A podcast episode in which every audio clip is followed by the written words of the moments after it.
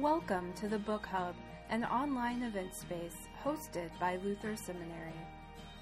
This episode from the event Lead Anyway, and remember you do not have to do this alone, features Sarah Chiavari, the author of Finding Our Way to the Truth Seven Lies Leaders Believe, and How to Let Go of Them afternoon, everyone. I'm Pastor Laura Phillips, and I am a solo pastor at Renner Lutheran Church, um, just north of Sioux Falls, South Dakota, for those of you who would have no idea where Renner is.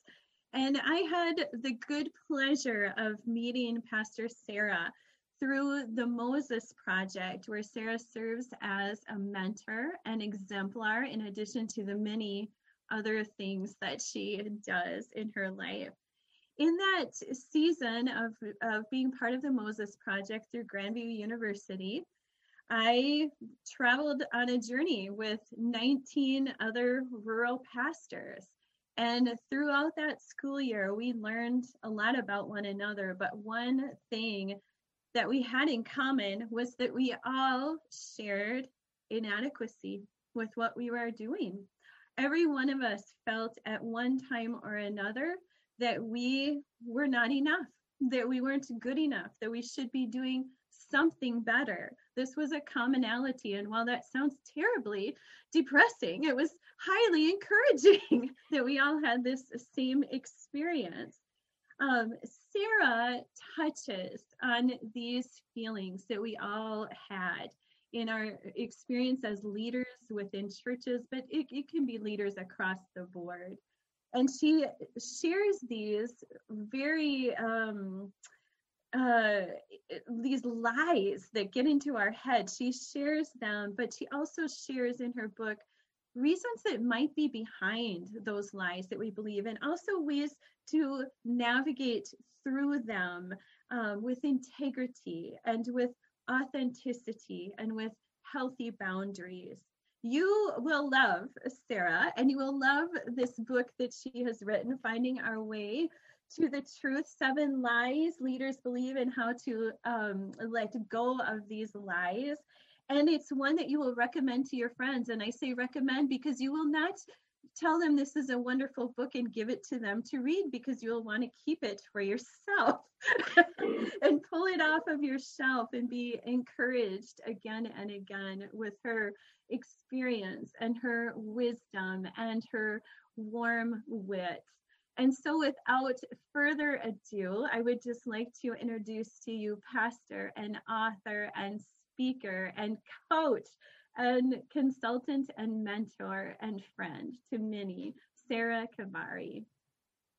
Thank you, Laura. Thank you so much. Those are, oh, they're such kind words, and it, and just a joy um, to get to know you through the Moses Project. Um, gosh, thank you to everyone who is taking a bit of your day and is part of this conversation. As I was scrolling through, I recognized some of you, and it's great to see you again. And and also to see people that um, I've emailed back and forth uh, on various projects, like Leanne. So good to see you also. And then to look and see there's lots of people that I have yet to meet. So um, we'll just jump right on in and I'll, I'll share a little bit about this book, kind of how it came to be. And then Don and I are going to have a conversation to together about um, coaching and uh, how that kind of connects for us in ministry. So this the book finding our way to the truth is I feel like it's really my heart work at this point in my ministry. Um, I would say for the last nine years, I've really focused a lot and been really called into listening to leaders in the church, um, to pastors, to deacons, to people serving at adjudicatory levels, and looking at what are the things that suck the life out of ministry and um, what is additional learning that we can gain from neuroscience or from the social sciences to help us understand the dynamics that we're in. So, over and over again, I've heard leaders say, Oh my gosh, it was so helpful to learn, for example, the difference between shame and guilt. And that comes from Brene Brown's research. Now I have language for something I was experiencing in ministry, and I didn't know um, I didn't have words. I knew I was feeling something. I knew it did not feel life giving. I knew it did not feel integrated with my heart. I knew it was sucking life out of me, literally, but I didn't have language to understand it. And because I didn't have language, I struggled to articulate what did this actually mean in my life? What did this actually mean in my ministry? And like Laura said, it, I mean, there is this beauty in getting together with other people and hearing my struggle sounds so much like your struggle. Um, Laura said, uh, you know, it was great when we got together in the Moses Project because we all learned we had these inadequacies and places in our ministry where we did not feel worthy. Um, and then she said, it was great because when we don't know that other people are struggling, uh, shame loves to get really close to us and say, Oh, honey, sweetie, it's just you. When in fact, it's not just you. You know, um, Jesus calls us into relationship, not just with him, but with a whole community of faith. Uh, now we know from neuroscience that we're wired for connection, which makes COVID like incredibly hard and painful in all of these ways. Um, but God wired us in such a way that we are connected to each other. So when I was given this opportunity to write a book, um, I I was really upfront with um, Fortress Press, and I was like, I don't know if I can write a book, but I'll just keep trying. I'll just keep writing, and we'll see what will come. And so it was really a collaborative process. And I knew that I loved story. Like I loved hearing other people's stories. I loved finding meaning in the stories, my own life stories. I loved finding connections. And I love playing with words. And so as I just started writing, you know, the book kind of emerged. And that's what Beth Gaede from Fortress Press said. You know, she's like, this is a process that's spirit led you just write and we'll just see where God takes this. And I really took I really took that to heart. Um, so what emerged was a framework of lies that leaders believe, lies that I've seen, you know, in all of these conversations I've gotten to be with, and lies that I know so well because they're like right in my head all of the time. Um, and so using that as a framework, I just started thinking about stories from my my own ministry, my own life, and ones that I knew had connected in um, like presentations I had given or in groups that I had I had um, facilitated. But what the book allowed me to do was to really, really unpack those. And for me personally, there was this huge blessing, huge blessing in writing the book. There was also like huge moments of cursedness, like, why did I say yes to this? And if I just don't do it, like, what's the worst thing that'll happen? You know? And then uh, January two years ago, um, I lost the book, like, lost it on my computer. And that was really when I was like, what's the worst thing that would happen if I just didn't do this? so I wrote a book. I, mean, I wrote a chapter in the book titled "I Must Finish What I Start." And you know, this this was one of those things where I did actually finish the book, but that lie in other times has like pushed me forward when it probably would have just been good to say, "No, that's not my nut to crack," or "That's not what God's calling me to bring into the world." So one of the blessings, surprising blessings for me, was looking, was experiencing healing, my own healing around some stories that had really owned me. Oh, didn't anticipate that. Like looking at my own healing around some stories that I I thought I had reckoned with, but there was always a little bit more that needed to be um, put into the light of day and to be wrapped in, you know, prayer and compassion. Because um, part of my call is I'm the director of spiritual care in a care center. And because of that, I work with all these medical people. And if you talk to a wound nurse, first of all, like God bless the wound nurses, because that's that's like hard work. You know, wounds are like they're they can have an odor and they can really be just you know um, but you talk to a wound nurse and one of the things they do with a wound is they like scrape away the the top healing that's happened so that all of the infection is gone the wound can't heal from the top because what it will do is it will seal the wound shut and it won't heal. Then it becomes an abscess. When you care for a wound, you have to go down to the very bottom of it. You have to go down to the very bottom and get that cleaned so it can heal from the inside out. And I feel like that's so much of um, the work that the Holy Spirit is always calling us into, you know, going to the depth going to the depth of the wound so um, God's healing can be breathed into that so that um, you know we can know once again we are Saint and sinner redeemed in the love of Christ. So for me that was a huge blessing in writing the book. And the framework of these seven lies uh, comes from having listened to all of uh, to having listened to other leaders in the church and Fortress Press um, asked me to really focus on this like intersection where I live, which is church, theology, and the medical world. right? Like, like, um, I know the language of C. diff and MRSA and V8, uh, PHQ9 and like your BIMS score. I can talk medicalese like with the best of them. So I also occupy this world um, of healthcare. And so they wanted a book that wasn't only going to be attractive to people who served in um, church ministry, but who also served in healthcare, who also served in education, people who served in nonprofits, people who were kind of living a bivocational life, you know, and wanting to kind of connect soul and role.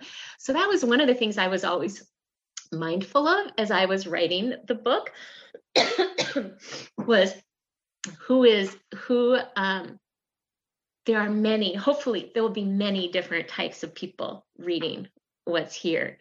And because i'm trying to look at things that kind of glob onto us as a, at a soul level some of these lies we're not just going to find them in one um, arena of our lives. They're going to show up everywhere. So um okay i'm to be really honest so whenever i see like like i'm to say like high powered authors, you know, doing one of these things, they always read from, from their book. So I'm to read from my book a little bit here. Okay. I'm just having fun, right? Okay. It's from uh, the first chapter. I think lots of us are ready to stop playing truth and lies. We just have too many other things we'd rather do in our lives. Playing this game siphons an untold amount of joy and fulfillment from serving as a pastor, leading a school, being a solopreneur, raising a family, or caring for patients. So many people across numerous fields tell me that their work isn't as much fun as it used to be. They don't feel as connected to the mission, to their colleagues, or even to the belief that their work makes a difference and making a difference was the primary motivation for choosing their particular career. They daydream about doing something better or more meaningful while scrolling through job posting sites. Our days you'll find me scrolling too. The lies we look at in the following chapters don't just show up in our work, though. They are everywhere we go because they've gotten attached to us on a deeper level, a soul level, and that is what makes them so dangerous they can strangle the life out of us long before we die and replace the sense of well being and hope with regret and resentment. I believe that God wants better for us, that we were created for better, and that we do better for the world when we stop playing truth and lies. The intent of this book is to help us find a sense of well being and hope again, even when the game beckons us back for just one more round.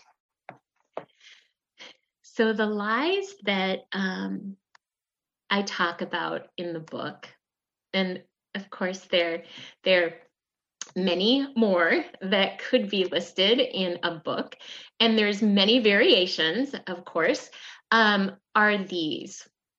So uh, i don't know enough and i must finish what i start.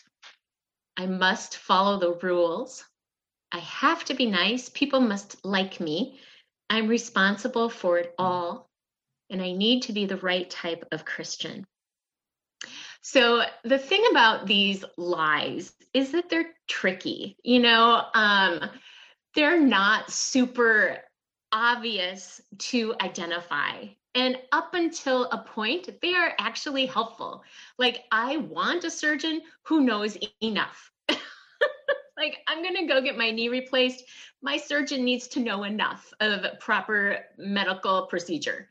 Um, but at some point, these do not serve us well. At some point, they don't serve our hearts well. They don't serve our work well, um, and they actually can can drive us to a place where we feel like our best option is hiding. Um, so, you know, my husband is a principal in a middle school, and um, it's like full throttle, you know, with COVID and all of this. And I think he, well, he and I have an argument once in a while about the second to the last chapter. I'm responsible for it all. And he's like, okay, you wrote that book, but I don't know if I totally agree with you because a lot of days I feel like I am responsible for it all. I'm like, I get that. I get that. You're like the ask that's being put out there is enormous for you right now. Um, and I still stand by we are not responsible for everything because there are things that are simply beyond our control. And I think it's a piece of God's grace to be able to say, okay, I'm not responsible for that. Um, so what we did in the book, we we take these seven lies and then through a kind of a process of just paying attention examining what's going on and then applying the learning. So I offer that in each chapter. Then I offer um, something that's more healthy to think about. So if I don't know enough, I want to turn to honesty. I want to be able to say to someone who I trust, someone who's with and for me, like I I'm struggling and I feel like everyone else knows what's going on, but I never took a class in seminary that taught me how to understand church budgets. So, what does it mean when we're in the red? Right? Like we want to have those people in our lives. Um, I must finish what I start. Hey, moderation. Can we look? Can we assess? Is this life giving? Is there energy? Does this seem spirit led? I must follow the rules, like discernment, you know, um, asking ourselves questions Is this serving the mission? Is this serving God? boundaries. Okay, have to be nice. How do we get out from under that lie? We work on our boundaries. We work on our boundaries. Um, and I I've taught classes where we start talking about boundaries and we're just flummoxed when we get to having to come up with examples of boundaries because for a lot of us we want to make other people happy, or we were never told it was okay to have boundaries, or they were never modeled for us. Or if people did have boundaries, then other people judged them for those boundaries. So, um, you know, it became really important to me to have a focus on boundaries in the book because I realized it's an area where uh, for church leaders, it's tough to know what are life giving boundaries around our time and around what gets to occupy our thoughts. People must like me. Uh, that one goes way back for me to like the beginning of time. And uh, we want to bring integrity. Okay, kindness always. But how do we move to a healthy place? It's to focus on integrity. I'm responsible for it all. um, we want to move towards this place of hope because that allows us to remember I'm actually not responsible for everything. Um, we hope in what is unseen, not in what is seen. And then I don't know if anybody else has struggled with this lie. I need to be the right type of Christian, but I feel like this one, I bump up against this so often um, that I'm not the right type of Christian for somebody, um, whether it's somebody in the extended family or it's someone, you know, in the care center. Um, and authenticity, right? It's so easy to let idolatry kind of come into our thinking that we should we should allow ourselves to be molded in who we think other people want us to be. But the more I've sat with that, the more I just think that's idolatry. Um, I want to be connected to other people. You know, I want to live with kindness. I want to value their experience and, and how my existence is impacting them. But when I need to be, um, to find that sense, I'm okay from other people, then for me, that's a red flag that maybe I'm moving away from authenticity and moving away from just knowing, you know, my call in this moment is to be who God created me to be. And then to just keep unpacking that through the course of my life. So that is the general scope of the book. Um, it is a quick, fast read. I mean, it's not a big book at all. And um, I remember Beth saying, well, you want to have it long enough so that like the title can show up on the spine, you know, so, so you can have the title. They're like, well, that's why you're the editor. You've got all these great, great thoughts. Um, but that's the the sequence and the flow of the book and um, it's a really quick read what i wanted people to experience what i want people to experience as they read it um, i want people to feel resonance to their own stories i hope it's like a gateway into people's own lives um, i want them i want people to experience hope and uh, as i was you know, writing the book and also in my prayer journal, one of the things that kept coming up for me was beauty. Like, I wanted to write something beautiful. And that felt just really core, like something that was life giving and funny. It's funny. Like, people, friends who've read it are like sending texts saying, rolling on the floor laughing, but like my friend sent it in like the just the letters, you know, the memes or whatever. And I'm like, I don't know what that means. What does that mean, Cindy? I'm like, okay, that's a good thing. Not ralphing up my guts. That's not what it means. It means like rolling on the floor laughing. Okay, that's good. So I wrote the book as if you were in my head. Like I tried to be as authentic and unfiltered in it. Um, and for that i'm i mean i'm grateful. It's as authentic and real as as um as i know how to be at this point in my life you know? And and i feel like i'm grateful for that. And and for me that's success i thought along the way if the only people if the only people who find value in my book are my children that will be a blessing and then my son was like mom i don't have to read your book do i and I was like, he's 12. And I'm like, okay, first of all, I love that you're just putting a boundary up for yourself. Like you're you're asking, I really don't want to read your book. It's not about RC cars. It's not about physics of how the Mars rover is doing its thing. Like that's that's his world. Um, and then it just got really clear for me. If I write a book that only is, and this I hope this does not sound super narcissistic because it doesn't feel that way if I wrote a book that is only a blessing to me, it will have been worth it. Like just the process of healing that happens when we're able to sit with something for a long time. And then when I got it in the mail, I danced around our house several times and I was like, I wrote a book. I wrote a book.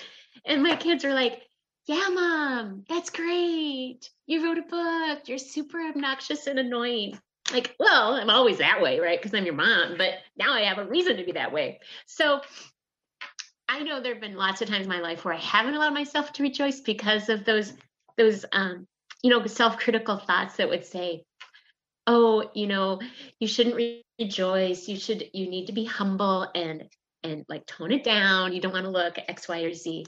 And this is one of those things i'm giving myself permission to say no i get to rejoice for a moment.